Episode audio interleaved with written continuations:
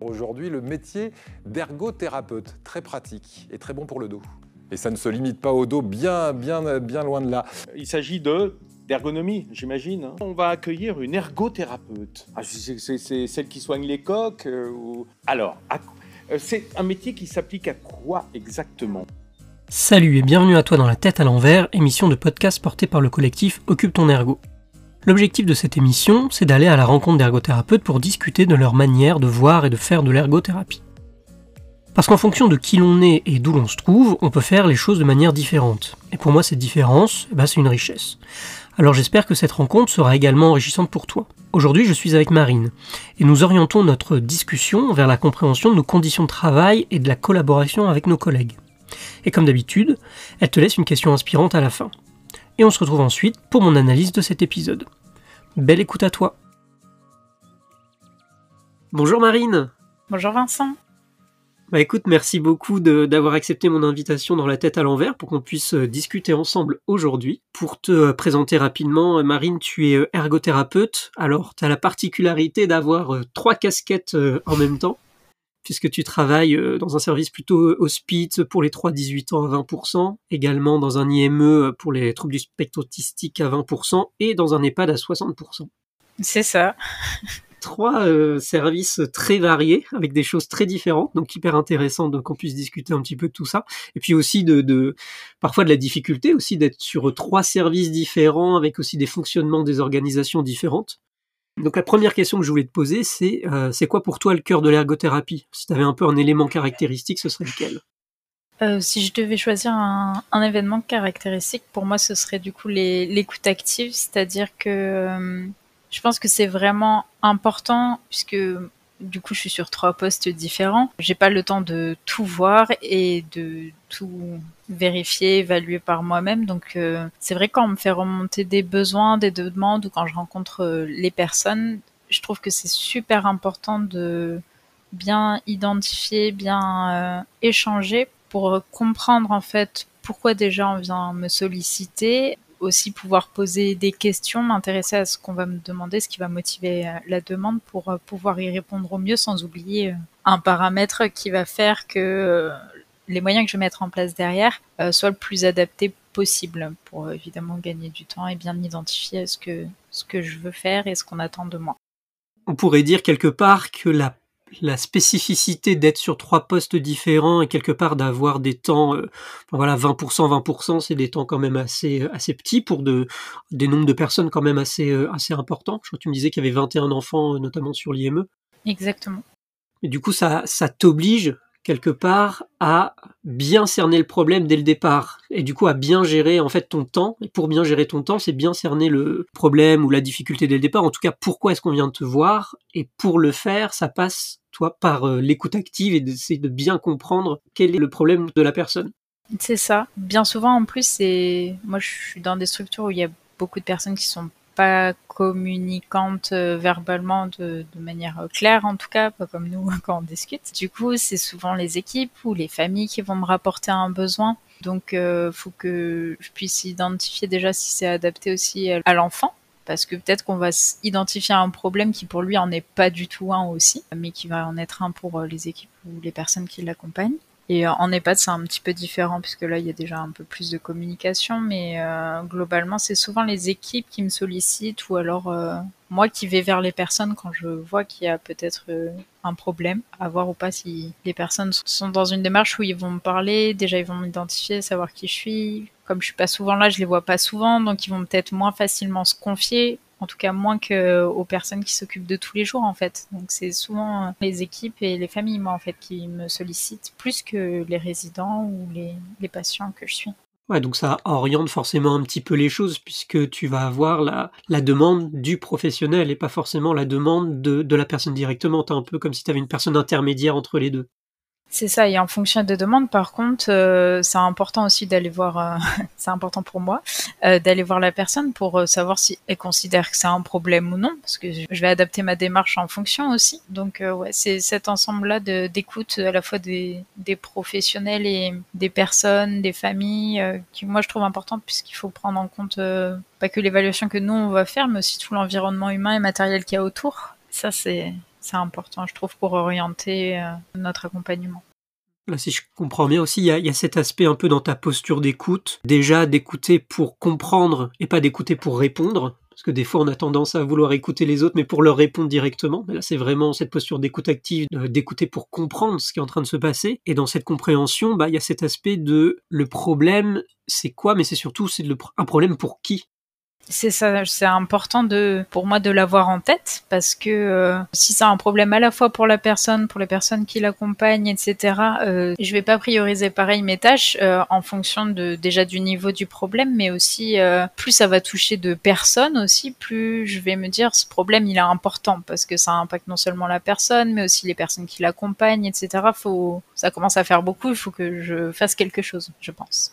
Ouais, du coup, essayer de voir un peu les, les différentes facettes de, de ce qu'on t'amène et d'essayer de comprendre ces différentes facettes et comment elles s'abriquent les, un peu les unes dans les autres pour avoir vraiment les différentes parties autour du problème et vraiment cerner, cerner les choses dès le début, quoi. Oui, parce qu'on va pas agir en fonction des parties. Peut-être qu'il y a une seule de toutes les parties qu'on a balayées qu'en fait, je vais me dire, celle-là, je vais la traiter en priorité. Je vais la traiter, par exemple. Et avant de toucher aux autres sphères, parce qu'on va plus on essaye d'induire de changements à différents...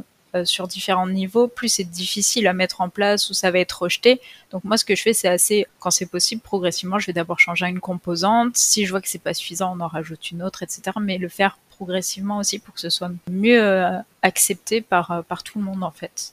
Et euh, à force d'être ergothérapeute, qu'est-ce que tu as un peu appris, compris en pratiquant l'ergothérapie? Si tu avais un peu une prise de conscience, ce serait laquelle? Bah, du coup, ça rebondit un petit peu sur ce qu'on disait, mais euh, ce que j'ai beaucoup compris et appris en pratiquant plus qu'en en théorie, parce que à l'école, on, quand on apprend à être ergothérapeute, on nous dit bien que la collaboration avec les autres professionnels, c'est essentiel pour plein de choses. On nous parle euh, d'ailleurs de collaboration, d'interprofessionnalité, euh, de pluridisciplinarité, et cetera. Mais c'est quelque chose qu'on visualise pas tellement, je pense, avant de, de vraiment travailler dans une structure. Et moi, je pense que cette collaboration, elle, je me rendais pas compte à quel point elle est importante. C'est-à-dire que moi, je me repose beaucoup sur mes collègues pour euh, recueillir les besoins des, des personnes, mais aussi, j'attends aussi beaucoup leur retour quand je fais euh, des modifications. C'est vrai que je suis très en demande et je vais les solliciter beaucoup pour savoir euh, si ce, ce que j'ai mis en place, qu'on, ce qu'ils utilisent elles au quotidien ou que la personne utilise au quotidien, ça fonctionne, si ça pourrait pas être mieux. Du coup, ouais, je pense que c'est important aussi de voir comment euh, ce qu'on met en place est applicable ou pas. C'est-à-dire qu'avant de proposer une idée, je vais leur dire, à votre avis, ça, est-ce que vous, vous allez pouvoir le faire aussi? Parce que euh, on n'a pas les mêmes contraintes de temps, on n'a pas les mêmes tâches, donc parfois on peut proposer des choses et, et en fait, ça va pas pouvoir s'intégrer dans, dans leurs tâches euh, qu'ils ont à faire tous les jours. Et si c'est pas utilisé et pas appliqué, câble, et ben en fait ce qu'on propose ça sert à rien, on va revenir plusieurs fois sur, sur le sujet. Donc, euh... ouais, ouais, donc ta posture d'écoute active, elle te permet de partir directement là, des, des professionnels si on est sur la, l'aspect de la collaboration, et de se dire que même si moi j'ai ma vision d'ergothérapeute et un peu ma solution qui, qui arriverait, mais quelque part qui peut être un peu décontextualisée toute faite parce que je ne suis pas ce professionnel, cette aide-soignante qui est en face de moi et qui, elle, a son contexte professionnel, ses priorités, elle, ses valeurs, ses manières de voir les choses. Et donc, du coup, la solution que je vais proposer n'est peut-être pas forcément, en fait, celle qui va être réellement applicable, ou en tout cas peut-être pas tout de suite, et donc du coup de, de, d'essayer aussi d'interroger le professionnel pour qu'il puisse amener sa propre solution, parce que celle-ci, elle va être beaucoup plus facilement mise en place. C'est ça, parce que le, le problème, c'est que on se dit « Ah, ça, ça pourrait être vraiment l'idéal pour cette personne, mais ça prend euh, deux minutes, deux, trois minutes de plus. » Mais en fait, si la personne n'est pas prête à s'investir pour prendre trois minutes de plus avec le, le patient, l'usager, ben en fait, euh, ce qu'on propose, ça ne sert à rien en fait. Ça ne sera pas utilisé et on passe à côté de quelque chose au final, qu'on aurait pu éviter dès le début, de mon point de vue, donc... Euh Ouais, c'est ça, c'est pas forcément partir tout de suite sur cet aspect un peu de la solution idéale, dans le sens où euh, la solution idéale, c'est un peu cette solution parfaite qu'on a en tête, mais peut-être un peu trop théorique, du coup un peu trop hors sol parfois, parce que la solution idéale, en fait, c'est surtout la solution qui est réellement mise en place.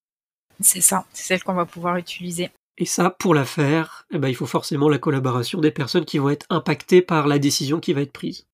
Exactement. Et le fait de les investir aussi dès le début euh, dans cette prise de décision, dans la mise en place, moi je pense beaucoup à la mise en place des techniques, parce que j'en fais pas mal forcément en EHPAD, et ben ça va augmenter les chances en fait que cette aide technique elle soit utilisée et bien utilisée en fait. Ça peut apporter du confort, je pense, à la fois aux équipes, mais surtout aussi aux résidents derrière. Et pour moi, ça, c'est important.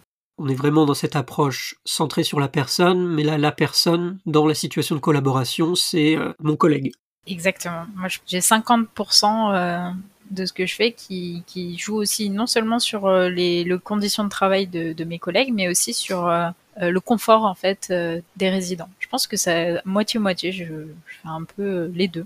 Ouais, c'est hyper intéressant parce que du coup ça te permet de, de proposer des solutions vraiment contextualisées, vraiment situées et donc qui vont être réellement mises en place et quitte à les améliorer euh, ensuite avec, comme tu le dis, ce côté d'avoir le, le retour et d'aider aussi peut-être les professionnels à réfléchir sur euh, la solution, sur, euh, sur le retour pour pouvoir euh, peut-être qu'ils puissent continuer eux-mêmes à amener des solutions et après te dire « Ah bah tiens, j'ai essayé ça ».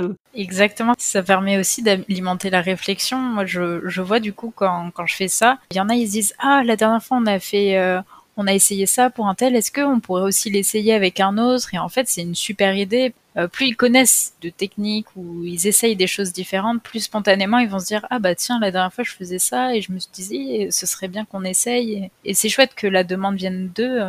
C'est déjà plus facile à mettre en place, comme je disais. Donc, je trouve que c'est un cercle assez vertueux au final. Après, il y a, y a des, il y a des fois où justement c'est pas un avantage entre guillemets parce qu'on va se dire, la personne va se dire ah non mais je suis certaine que c'est ça le mieux ouais. Et en fait toi tu te dis ah non ça va, dans ce cas-là ce n'est pas possible pour des raisons euh, médicales etc ou, ou quoi, tu sais que ça va pas, ça va pas être possible et c'est moins agréable par contre là de devoir poser le nom alors que la personne est certaine que c'était la bonne idée quoi. Ouais, là, dans, dans des situations, j'imagine, on ne peut pas non plus enfin, laisser se faire les choses, parce que des fois, c'est bien aussi d'apprendre par soi-même que ce n'est pas possible dans un cadre aussi spécifique.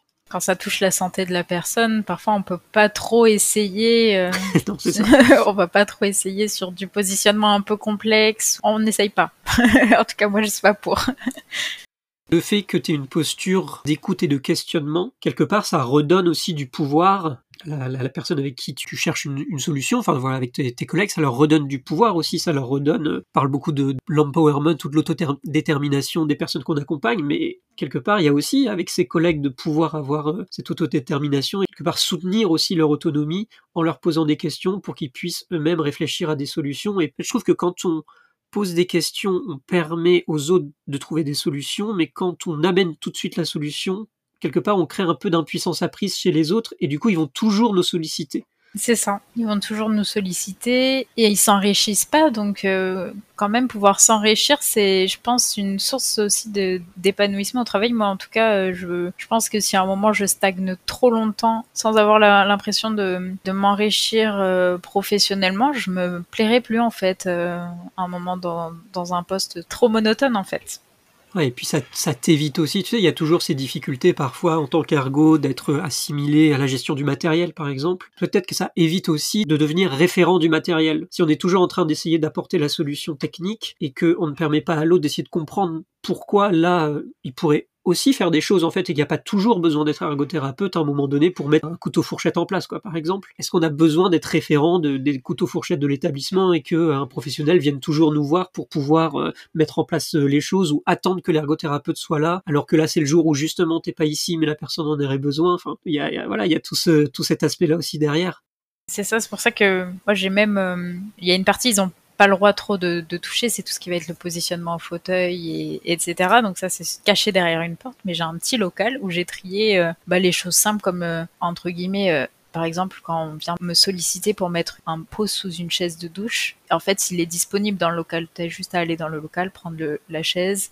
Pareil pour les protège-barrières, hein, ou des choses comme ça, des choses euh, pas tellement euh, compliquées euh, à mettre en place tout seul. Il n'y a pas besoin d'avoir euh, l'autorisation de l'ergothérapeute pour mettre un protège-barrière, par exemple, ou pour aller chercher une assiette avec euh, rebord ou des cuillères. Enfin, ça, ça reste assez en libre accès.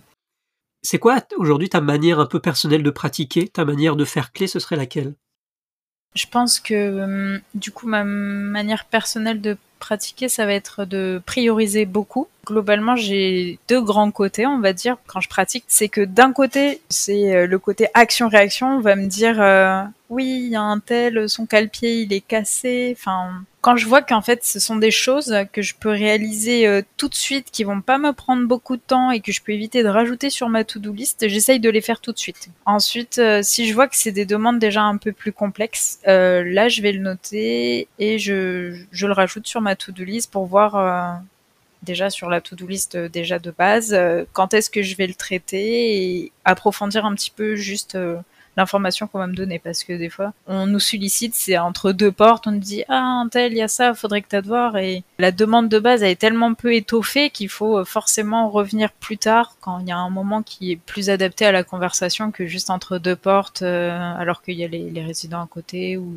ou d'autres choses. Euh, et, et là, on va approfondir un peu. Donc voilà, ma technique euh, pour, de travail, c'est vraiment je, soit je traite maintenant, soit je vois que je peux pas le faire maintenant, ça va me prendre trop de temps, ou c'est... il me manque des informations, et là, je le reprogramme, je le ferai plus tard. Deux aspects, action-réaction tout de suite, si c'est rapide, l'organisation de travail à ça, et les tâches de moins de deux minutes, et ben, hop, on les fait directement et pas besoin de les mettre dans sa to-do list. Alors après, chacun, chacun de mettre un peu le temps que ça peut prendre et puis de, de gérer ça. Et puis, euh, les tâches qui vont être plus complexes, la planification, to-do list, et euh, sur euh, des situations un peu initiales de début, de prendre le temps, comme on a dit tout à l'heure avec cette écoute active, cette collaboration, de, de cerner le problème et là de le faire de, de manière un peu plus formelle pour bah, mieux cerner les choses et pour savoir exactement qu'est-ce que tu vas mettre en place derrière.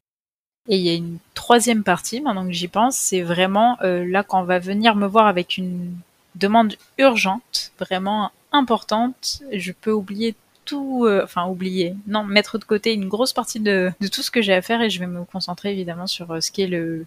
le plus urgent. Ce que je considère comme urgent, c'est quelque chose qui va vraiment avoir un impact euh, sur l'état de santé de la personne, qu'il faut revoir des, des choses euh, tout de suite, que ce, je, je donne un exemple, mais euh, par exemple, si, si quelqu'un se casse le fémur, euh, le, se fait un col du fémur, par exemple, qui revient d'hospitalisation, euh, cassé, pas opéré, et ben là, je sais que j'avais abandonné tout ce que j'avais prévu, et en priorité, on va voir... Euh, faire les fiches de positionnement, toutes les indications pour les soins, et cetera. Que les soins soient facilités et informés, voire avec les équipes, pour former aussi sur la manutention, et cetera. Changer toutes les aides techniques qu'il y a pour le positionnement. Au sein de ta to-do list, tu hiérarchises différentes choses à faire en fonction un petit peu de l'urgence ou de l'importance que ça va pouvoir avoir. Et donc l'urgence, toi, tu la définis plus voilà, sur un impact en termes de, de santé de la personne, ce qui se comprend totalement dans les milieux où, où tu travailles. Donc, euh, ok, donc comme ça, ça te permet de, de hiérarchiser un petit peu tes, euh, tes tâches et tes activités en fonction des journées que tu as.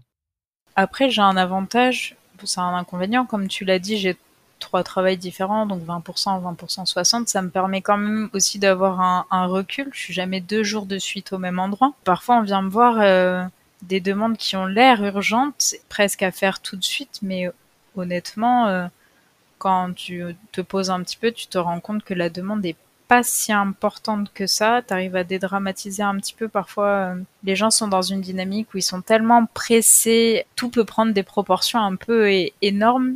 Moi, l'avantage que j'ai avec euh, du coup le, le fait que je change souvent de travail, c'est que euh, on relativise un petit peu entre guillemets, euh, on arrive à prendre du recul sur certaines situations qui peuvent paraître euh, plus grandes que ce qu'elles sont. Euh, le fait de pas être dans cette, euh, de pas être toujours dans le même environnement de travail. Je sais pas comment le formuler, mais euh... ça, ça, ça t'aide à prendre plus de recul sur les choses parce que quelque part, à un moment donné, tu pars de cet environnement-là, donc forcément, quand on n'y est plus, on peut plus facilement prendre du recul dessus. Enfin, c'est un peu comme si on avait un temps pour se poser ailleurs, pour pouvoir un peu revenir de, revenir dessus et, et l'analyser d'une manière un petit peu, di- un petit peu différente. C'est intéressant aussi cet aspect de l'urgence. C'est intéressant de pouvoir définir qu'est-ce qu'on appelle une urgence, tu vois, comme tu l'as fait, pour pouvoir ensuite se dire, bah effectivement, un collègue m'apporte cette situation-là. Est-ce que d'un point de vue objectif par rapport à ma définition, c'est une urgence parce que lui, forcément, il, il vient avec toute sa subjectivité et le contexte de l'environnement, peut-être le temps aussi qui lui manque, peut-être l'incompréhension euh, de certains aspects de la situation euh, qui font qu'il peut y avoir une charge aussi euh, émotionnelle particulière dans, dans la situation. Et donc, ça permet de voir les choses différemment. Il y a aussi cet aspect de de toute façon, tu n'es pas là à un moment donné. Tu es nécessairement ailleurs, tu as d'autres temps de travail. Donc, quelque part, c'est comme ça, tu vois, quand on est tout le temps au même endroit, forcément on est pris dans les événements qui s'enchaînent les uns après les autres et dans cet environnement précis-là. Et quelque part, on peut venir toujours nous solliciter puisqu'on est présent. Alors que là, à un moment donné, tu n'es plus présent dans l'environnement, tu, tu en fais plus partie. Donc on ne peut plus te solliciter pour trouver la solution à cette question-là ou aider à réfléchir à trouver une solution euh, tout de suite. Donc quelque part, ça relativise peut-être aussi un petit peu les choses, qu'on ne puisse pas tout de suite faire, faire appel à toi parce que t'es pas là, parce qu'il faut attendre deux, trois jours peut-être pour que tu sois à nouveau présente. Et donc euh, forcément qu'on relativise sans doute un peu les choses. En tout cas, on les gère d'une manière qui est différente. C'est ça. Le poste d'ergo, c'est bien, mais déjà, on est, ça se voit, on n'est pas souvent à temps plein partout. Et du coup, bah, en fait, les gens, euh, étrangement, ils savent très bien faire aussi euh, quand il n'y a pas d'ergo. Ils y arrivent, en tout cas. Sinon, je pense qu'on on aurait des temps un peu plus importants que juste vingt pour cent euh, pour vingt enfants. Je sais pas, je sais pas trop comment dire ça, mais euh, ils y arrivent, mais ils sont quand même très contents qu'on soit là. En fait, ils y arrivent, mais peut-être euh, c'est plus compliqué aussi. Euh. Préfère quand même quand il y a les ergos. D'ailleurs, moi, ils aimeraient bien que je sois à temps plein, par exemple, sur les pads, pas juste à soixante pour cent. C'est bon signe. Oui, c'est bon signe. On s'ennuie pas, en tout cas. Et euh, je vais te poser une question aussi par rapport un peu à tout ça. Comment tu gères la charge mentale et puis aussi cette flexibilité de, de passer d'un endroit à un autre et la charge mentale des différents endroits, et peut-être des différences aussi dans, par rapport à l'organisation et des charges mentales, c'est peut-être pas les mêmes non plus. Est-ce que tu, tu y vois des différences, des, des, des choses similaires? Moi, je vois une grande différence, honnêtement, au niveau de la charge mentale. C'est-à-dire que je vais pas du tout avoir euh, la, la même dynamique de travail ni la même marge de manœuvre d'un établissement à un autre. Par exemple, euh, pour mon vingt pour cent en, en service hospitalier, là, c'est une cadence qui est soutenue. Par exemple, si on vient me solliciter entre deux prises en charge pour un problème urgent, je... Honnêtement, je sais, je sais pas comment je suis censée y répondre sans faire sauter. Je sais que ça va forcément empiéter sur une prise en charge si je me détache. Donc ça va être du temps euh, de rééducation en moins pour un enfant, ou alors du temps de pause en moins pour moi, ou des heures supplémentaires. Donc pour le, pour l'hospitalier, c'est plus compliqué déjà. Donc c'est une vraie charge parce que quand on vient me voir, je sais direct, je vais me dire, ah, est-ce que je peux faire des heures en plus? Ou pas, quel enfant je vais pouvoir, enfin euh, quelle euh, prise en charge je vais devoir réduire pour quel enfant et le moins, c'est le moins important que je fasse mes ma séance, ce qui est euh, pour moi euh, compliqué parce que j'aime pas devoir euh, me dire bah, à un moment cette personne c'est moins important que les autres qu'elle ait de la rééducation.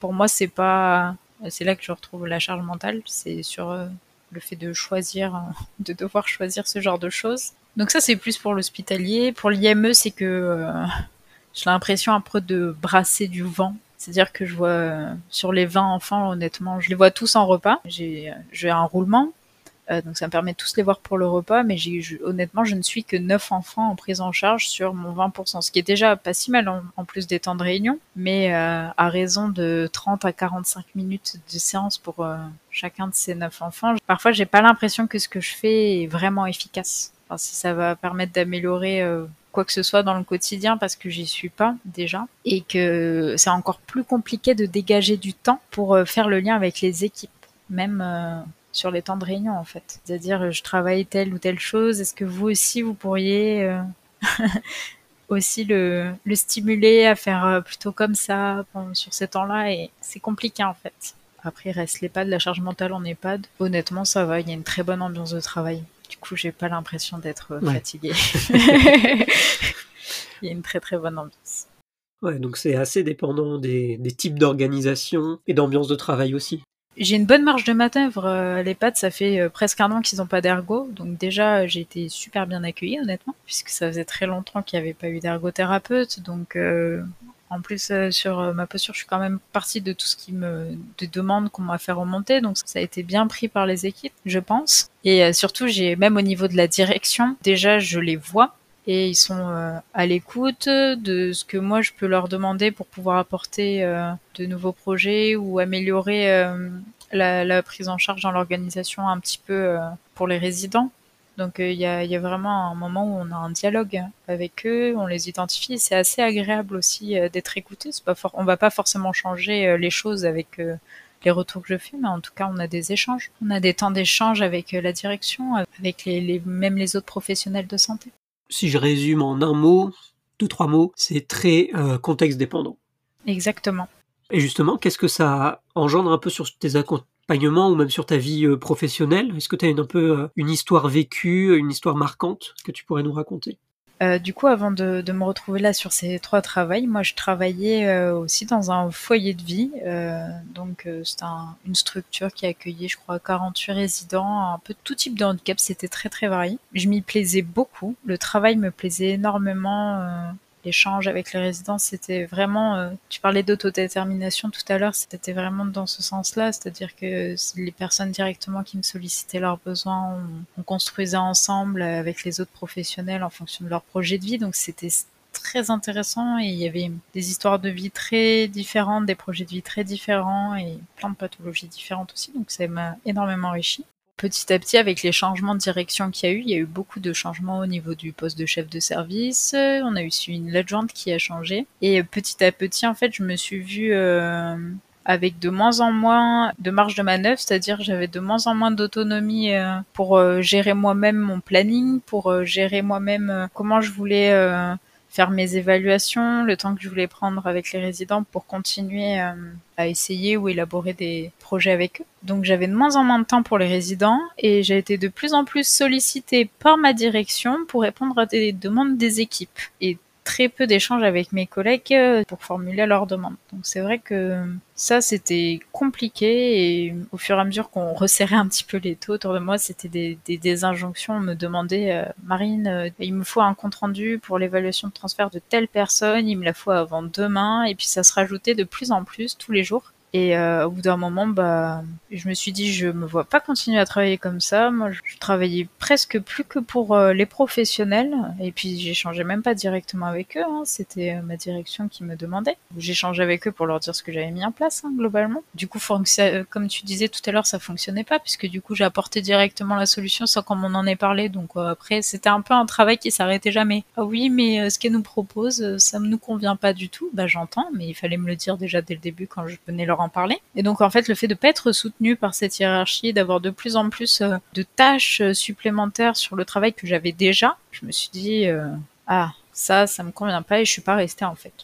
Ça met en avant euh, le lien fort qu'il peut y avoir entre le modèle d'organisation, vraiment d'organisation du travail, la structuration du travail et ce, ces aspects hiérarchiques et de euh, comment les, les personnes au-dessus de nous, les, les managers euh, communiquent, et justement la communication en fait, et comment se, se fait la communication et donc comment se fait la collaboration au sein de l'équipe. Ouais, il est assez intéressant ton exemple parce qu'il permet de voir qu'à un même endroit, avec simplement un changement des personnes, de l'environnement social au final, eh ben on peut passer d'un d'un environnement facilitateur à un environnement qui est beaucoup plus obstacle pour la pratique de de l'ergothérapie, même peut-être sans doute au-delà, sur la prise en soin générale des personnes qui étaient accompagnées ici. C'est euh, ouais, ça c'est fou entre guillemets de se dire ça, et en même temps ouais, on voit cet impact qui peut être très fort.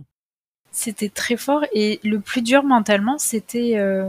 pas tellement les injonctions, mais c'était de voir que le temps que je passais à réaliser les tâches qu'on me demandait, c'était du temps que je n'avais pas avec les résidents. Et qu'en plus, ils venaient me voir et ils me disaient « Marine, on ne te voit plus. Quand est-ce qu'on va pouvoir faire ça ?» Ou moi qui allais les voir pour leur dire bah, « Finalement, on avait rendez-vous à telle heure et finalement, je ne peux pas venir. » Et c'était tous les jours, en fait, de devoir aller tous les jours annuler des... Parce que je, je donnais rendez-vous, moi, aux résidents pour qu'on ait vraiment des temps d'échange, pour qu'ensuite on teste les choses, et cetera. Et se retrouver à, à décommander en permanence, reprogrammer, annuler, et, et me justifier auprès... Enfin, je pouvais même pas vraiment me justifier auprès des résidents, c'était compliqué. Ça, c'était vraiment le plus dur, parce qu'après, il faut recréer aussi la relation de confiance. Quand je viens décommander trois fois de suite le rendez-vous que je reprogramme avec la même personne, au bout d'un moment, quand elle vient me voir et je lui dis « bah là, je peux », bah elle, elle a pas envie, en fait. C'est triste, en fait, ça rend triste quand même, forcément. Moi, en tout cas, ça m'a touchée, parce que euh, ça faisait euh, seulement deux ans et demi, mais... Euh, Voilà, c'est des, des gens que parfois je pouvais voir, tout, je voyais tous les jours, en fait, quand même cinq fois, euh, cinq jours par semaine. Donc, on, au bout d'un moment, c'est, c'est un peu agaçant. Ouais, et puis on a tous, euh, je pense qu'il y a assez peu de professionnels, et d'autant plus euh, dans le milieu, dans le domaine médical, paramédical, qui ont envie de mal faire les choses avec les personnes qu'elles accompagnent. On a plutôt envie d'essayer d'avoir de l'impact et de bien faire les choses. Peut-être même parfois en allant trop loin. Mais, euh, mais du coup, de pas voir qu'on a un impact, ou en tout cas, de pas pouvoir vraiment être euh, dans son potentiel, ou en tout cas essayer de s'en rapprocher, enfin ne serait-ce que ça, ou en tout cas d'avoir les bonnes conditions pour pouvoir s'épanouir. Voilà, forcément que c'est quelque chose de compliqué. Et, euh, voilà, il y avait une ergo qui m'a dit, qui m'avait dit ça en la, en la rencontrant, et m'avait dit, moi, mon hygiène mentale, c'est de me dire, à partir du moment où ça va plus dans l'environnement dans lequel je suis, c'est de partir. Et c'est une obligation professionnelle. Mais voilà, après, et chacun, elle a entièrement euh... raison. De... Je suis du même avis. Mais bon, c'est jamais simple non plus de partir, surtout dans des endroits où on a pu s'impliquer, s'engager, parfois fortement aussi. C'est jamais une décision qui est simple de devoir partir et de, d'aller dans un autre endroit. Surtout qu'on sait ce qu'on gagne, mais enfin on sait ce qu'on perd, mais on sait pas ce qu'on gagne en fait. Moi, je me suis plu pendant plus de deux ans à hein, travailler là-bas, c'était euh... c'était vraiment génial. Je me suis éclatée, honnêtement, j'ai appris tellement de choses. Je, je suis restée... pendant six mois, je me disais, je rentrais le soir, j'étais pas super contente, hein, mais je me disais non. Ça va passer, je reste encore un peu, je vais voir. Et j'ai attendu six mois comme ça. Et au bout de six mois, je me suis dit, c'est même trop. Je pense que ça m'a, ça m'a quand même servi, entre guillemets, euh, de, de leçon pour les prochaines fois. Je me suis dit, la prochaine fois, j'attends pas six mois. Si je vois qu'au bout d'un moment, il faut se poser des limites, et, et je pense que pour les prochaines fois, je saurais les poser bien avant.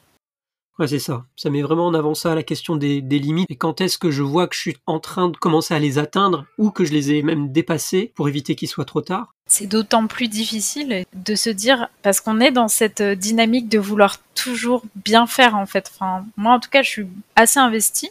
Je pense qu'il y a beaucoup d'ergots qui le sont, et quand on est investi comme ça et qu'on est dans cette dynamique de vouloir toujours mieux faire, on utilise énormément d'énergie, et se dire bah à un moment j'arrête, c'est quand même difficile de se dire euh, là c'est bon, j'ai assez donné, alors que ah je peux bien donner encore un peu plus, j'ai déjà utilisé tout ça de mon énergie, je pense que je peux bien pousser un petit peu plus, voir ce que ça donne par exemple. Si ça se trouve ça va fonctionner. Bah en fait, il euh, y a un moment où il faut savoir euh, se dire euh, stop, et je pense que c'est difficile. Et on nous apprend pas à le faire d'ailleurs.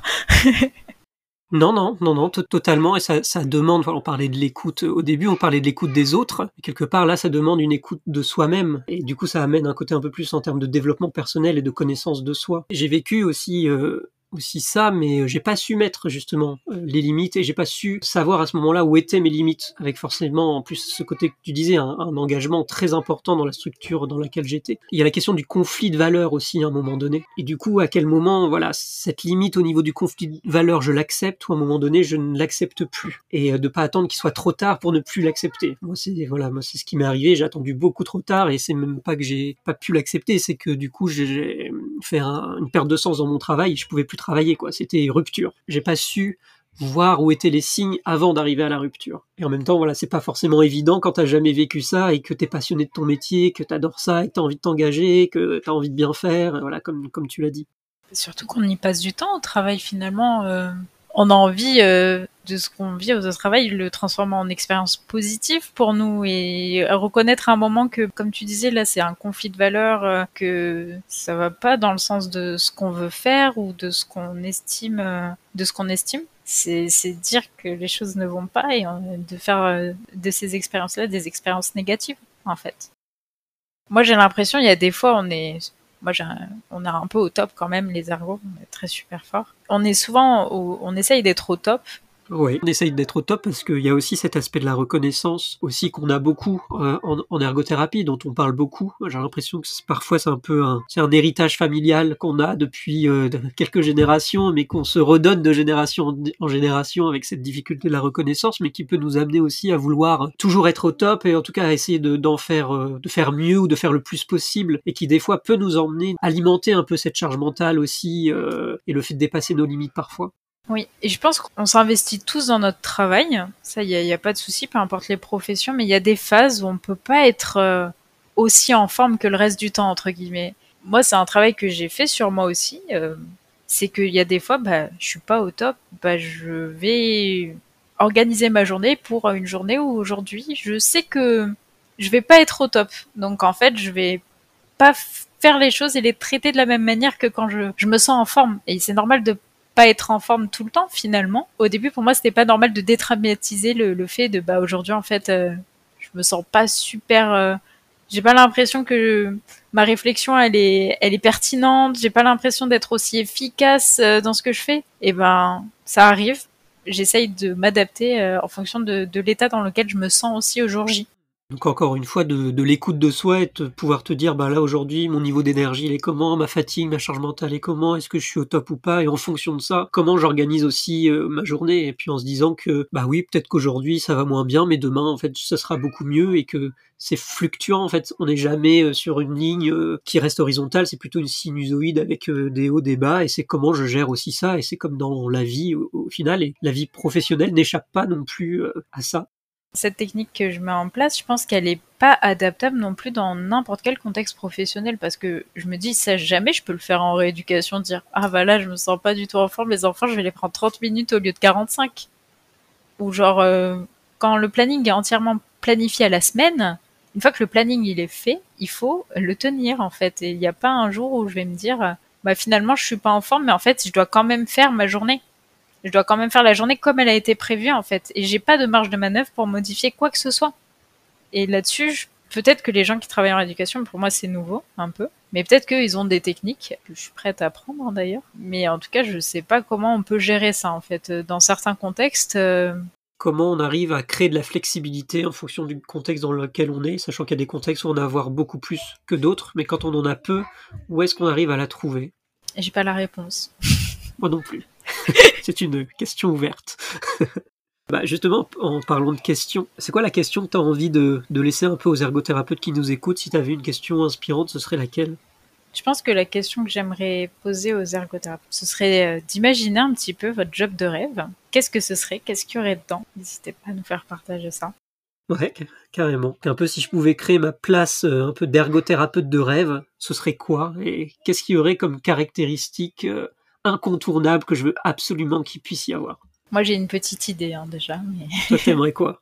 Déjà j'aimerais pouvoir hein, avoir des horaires hein, que je peux ajuster. Par exemple je fais trente-cinq heures semaine, mais je choisis mes horaires sur la semaine, ce serait très agréable. Donc, je pense d'avoir une flexibilité au niveau des horaires. J'aimerais euh, aussi euh, dans l'idéal avoir euh, une collègue de travail. Ça me ferait énormément plaisir de pouvoir euh, échanger au quotidien sur des situations avec euh, quelqu'un. Sur le même euh, lieu de travail, ce serait euh, génial, super enrichissant. Donc, ce serait mon deuxième truc. Et je pense que si je travaillais, j'aimerais travailler dans un lieu de vie. Et le quatrième, important, ce serait que la structure ait des moyens financiers adaptés au public accueilli. Voilà.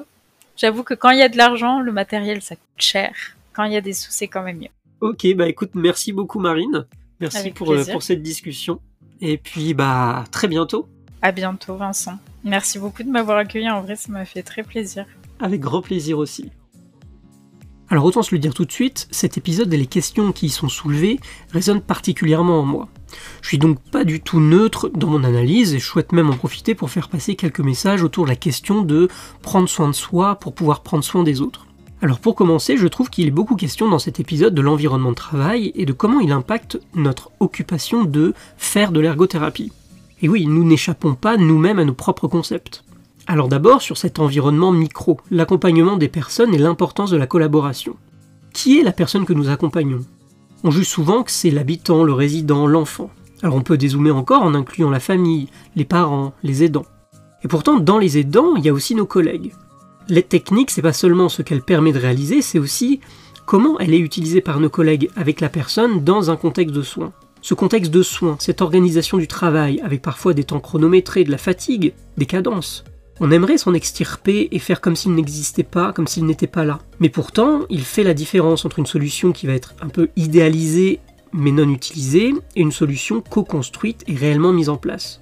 Ce contexte, il nous ramène au principe de réalité, il nous ancre les pieds sur terre, et nous demande une écoute active. Alors oui, pour le modifier, il faudrait toucher le niveau méso, le niveau de l'organisation institutionnelle, prendre notre casquette d'agent de changement. Mais déjà, il s'agit de voir comment l'organisation du travail nous impacte, comment elle modifie notre propre organisation de travail, les outils qu'on va utiliser, notre définition de la priorité ou de l'urgence, notre gestion du temps, notre flexibilité, le sens que l'on met dans notre travail. Une organisation du travail où l'on a des activités imposées, un cadre strict et rigide, ainsi que des situations difficiles qui viennent en plus bousculer tout ça. C'est pas la même chose, c'est pas la même charge mentale, le même fonctionnement pour nous qu'une organisation nous offrant de la flexibilité et de la confiance. En tant qu'ergothérapeute, on sait l'importance du sens que l'on met dans nos activités, un sens en lien avec nos intérêts, nos valeurs, nos besoins. Alors quand nos propres valeurs, le sens que l'on met dans notre métier, entre en conflit avec les valeurs de l'organisation de notre travail, bah c'est un combat psychique qui se crée. Et le problème du combat, s'il prend de plus en plus de place, c'est qu'il y a des victimes, à commencer par nous-mêmes. Et pourtant, on a envie de rester, on a envie de résister, on a envie de continuer. C'est une période, ça va s'arranger, effectivement ça peut en être une, ou pas. D'où l'importance de se connaître, de prendre soin de soi, de poser des limites, de pouvoir dire non avant qu'il ne soit trop tard, avant que ce soit notre corps ou notre tête qui le dise pour nous à notre place. Éviter d'arriver à ce matin où c'est plus possible de se lever du lit pour aller travailler. Le milieu soignant repose beaucoup sur une culture du sacrifice qui, à mon sens, est délétère pour les soignants eux-mêmes. Le « si tu tiens pas le coup, c'est que t'es pas fait pour ça », et la culpabilisation qui va avec, et aussi la culpabilisation de laisser nos collègues, je pense que c'est une fausse croyance. Le problème, c'est pas nous. Le problème, c'est l'environnement de travail. Nous ne sommes pas le problème, et c'est logique de prendre soin de soi dans ces moments-là. C'est même une injonction contradictoire, quelque part, de dire aux personnes que nous accompagnons de prendre soin d'eux, sans déjà le faire pour nous. Ce n'est d'ailleurs jamais nous-mêmes qui nous mettons en arrêt. Phrase qu'on entend, je trouve, bien trop souvent. C'est le médecin qui juge que, dans notre état, souffler dans un autre environnement nous ferait du bien. Exactement comme ces aidants épuisés que nous accompagnons et que nous orientons vers une offre de répit ou un séjour de répit pour pouvoir prendre le temps de recharger les batteries, de souffler, de prendre du recul dans un environnement différent. En bref, nous avons, nous aussi, besoin de faire attention à notre propre santé mentale et à la manière dont l'organisation du travail l'impacte, pour pouvoir modifier nos activités, trouver des stratégies d'adaptation ou changer d'environnement si c'est nécessaire. Et ça, ça ressemble quand même pas mal à faire de l'ergothérapie avec nous-mêmes. J'aimerais qu'on puisse finir sur une note positive en s'autorisant aussi à pouvoir bah, rêver, rêver notre job, notre job idéal. Alors n'hésite pas à venir nous le partager. Pour ça, il y a le compte Instagram ou Facebook Occupe ton Ergo, ou de manière plus personnelle, mon compte LinkedIn Vincent Alloin, ou Instagram Monsieur Pichal avec Ergo. Belle journée, après-midi, soirée à toi, je te dis à très vite. Et d'ici là, prends bien soin des occupations des personnes que tu accompagnes au sens large, et surtout, des tiennes. Bonjour.